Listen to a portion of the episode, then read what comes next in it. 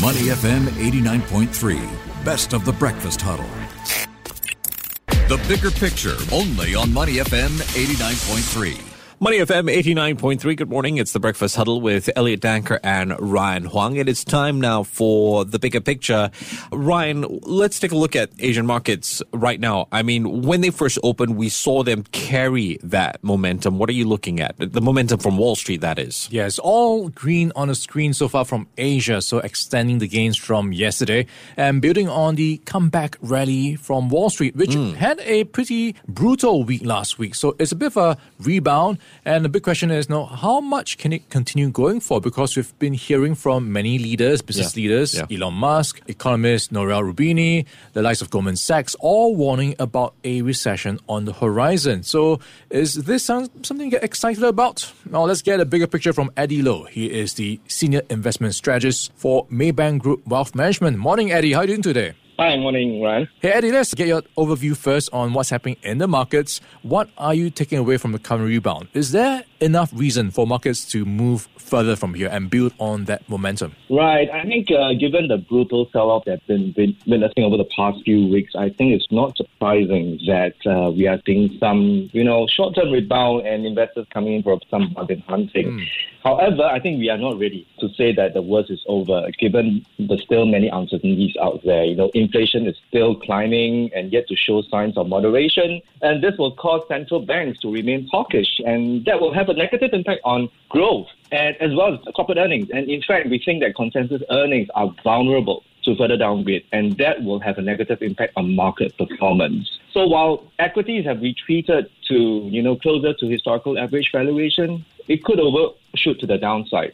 And so we do see more downside risk in the weeks and months ahead. Mm, Eddy, how much of a downside or magnitude mm-hmm. this downside are we looking at? How bad is the situation when you look at the commentary coming through from companies? Are they able to pass right. on these higher cost pressures and all the talk about recession? How high is your expectation of one coming? If you look at the macro headwinds, you know, there are definitely rising macro headwinds. As I mentioned, you know, the tighter monetary policy to combat inflation. And with the Fed, actually, rates now projected to exceed 3.5% by year end, by the end of this year. And, and the question is actually, I think that yeah, there's an increasing question or uncertainty whether the Fed can actually tame inflation without causing a recession, particularly the fact we are actually seeing signs of weakening U.S. consumer confidence, retail sales. And if you look at the existing home sales overnight, it was down 3.4% mm. uh, month on month. So it's a reflection of a weakening uh, economic growth, and that is going to impact corporate earnings. So whether they can pass on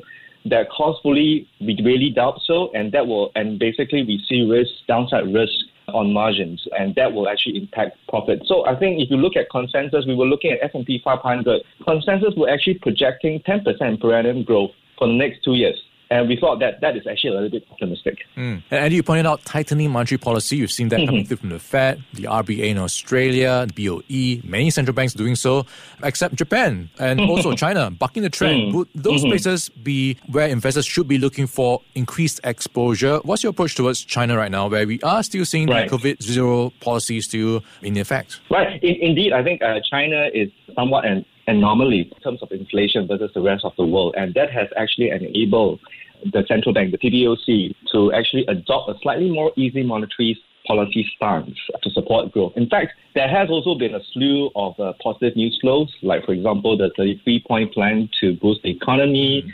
Approval of gaming licenses, which you know increases confidence that hey, maybe the tightening of the the tech sector is coming uh, closing uh, coming to closing, and plus the fact that we are actually seeing some form of uh, stabilizing macro data in terms of retail sales as well as industrial production. But I think one key thing that keep us from being overly optimistic or overly excited about China is really that stringent zero COVID strategy. I mean, we've seen it in most recently in Shenzhen, right, where they are doing mass testing just mm. because of a few cases, and then previously there was in Beijing, in Shanghai as well. So this very cautious approach towards uh, COVID, I think that will dampen the pace of recovery, be it for the economy or market. So based on our projections, we think it's increasingly unlikely for China to hit the 2022 GDP target of 5.5%. Our target is actually at 4.5%. Mm. So while the market, we, we think that, you know, a lot of the negative has been priced in, so unlikely to test new lows, but the upside may be kept due to both domestic as well as external uncertainties. Yeah, lots of uncertainties in the background and something to watch out for around the horizon. With that in mind, Eddy, mm-hmm. what is the current approach investors should be taking right now this year? Is bargain hunting still something they should be you know, looking for? Because if we look at how that's played out in the past few occasions, you know, you mm-hmm. buy on a cheap price, it just gets lower.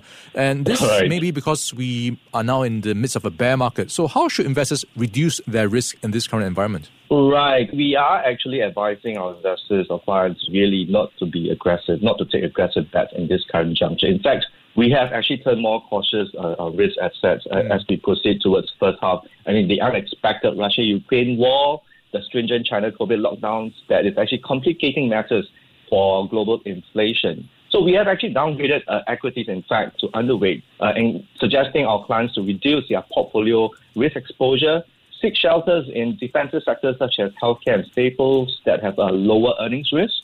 And basically, in fact, uh, increase cash exposure, increase the cash buffer, and reduce portfolio leverage if necessary, just to make sure that you're well hedged or well mitigated against any downside risk. Okay, and just to wrap things up, um, could you expand on that and give us a glimpse mm-hmm. into how things are setting up for the second half? Where should investors be mm-hmm. repositioning right. their portfolio in terms of asset allocation? Okay. What have been some of the tweaks you've been doing in the past few months? And you point out right. increased cash buffer. I imagine that could be something to be used for when things turn around. So, what will it take for you to get more confident about the markets again to get back in? Right. I think the markets will remain volatile until we see more clarity on the inflation front because then it will allow the central banks, including the Fed, to at least you know stop tightening so aggressively, and that will have that will I think I think will have some easing or supportive effect for the economy as well as the markets. But in the meantime, I think until we see that, until we see that, I think we will want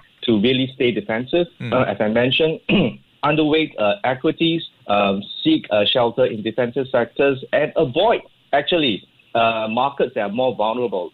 For example, Europe.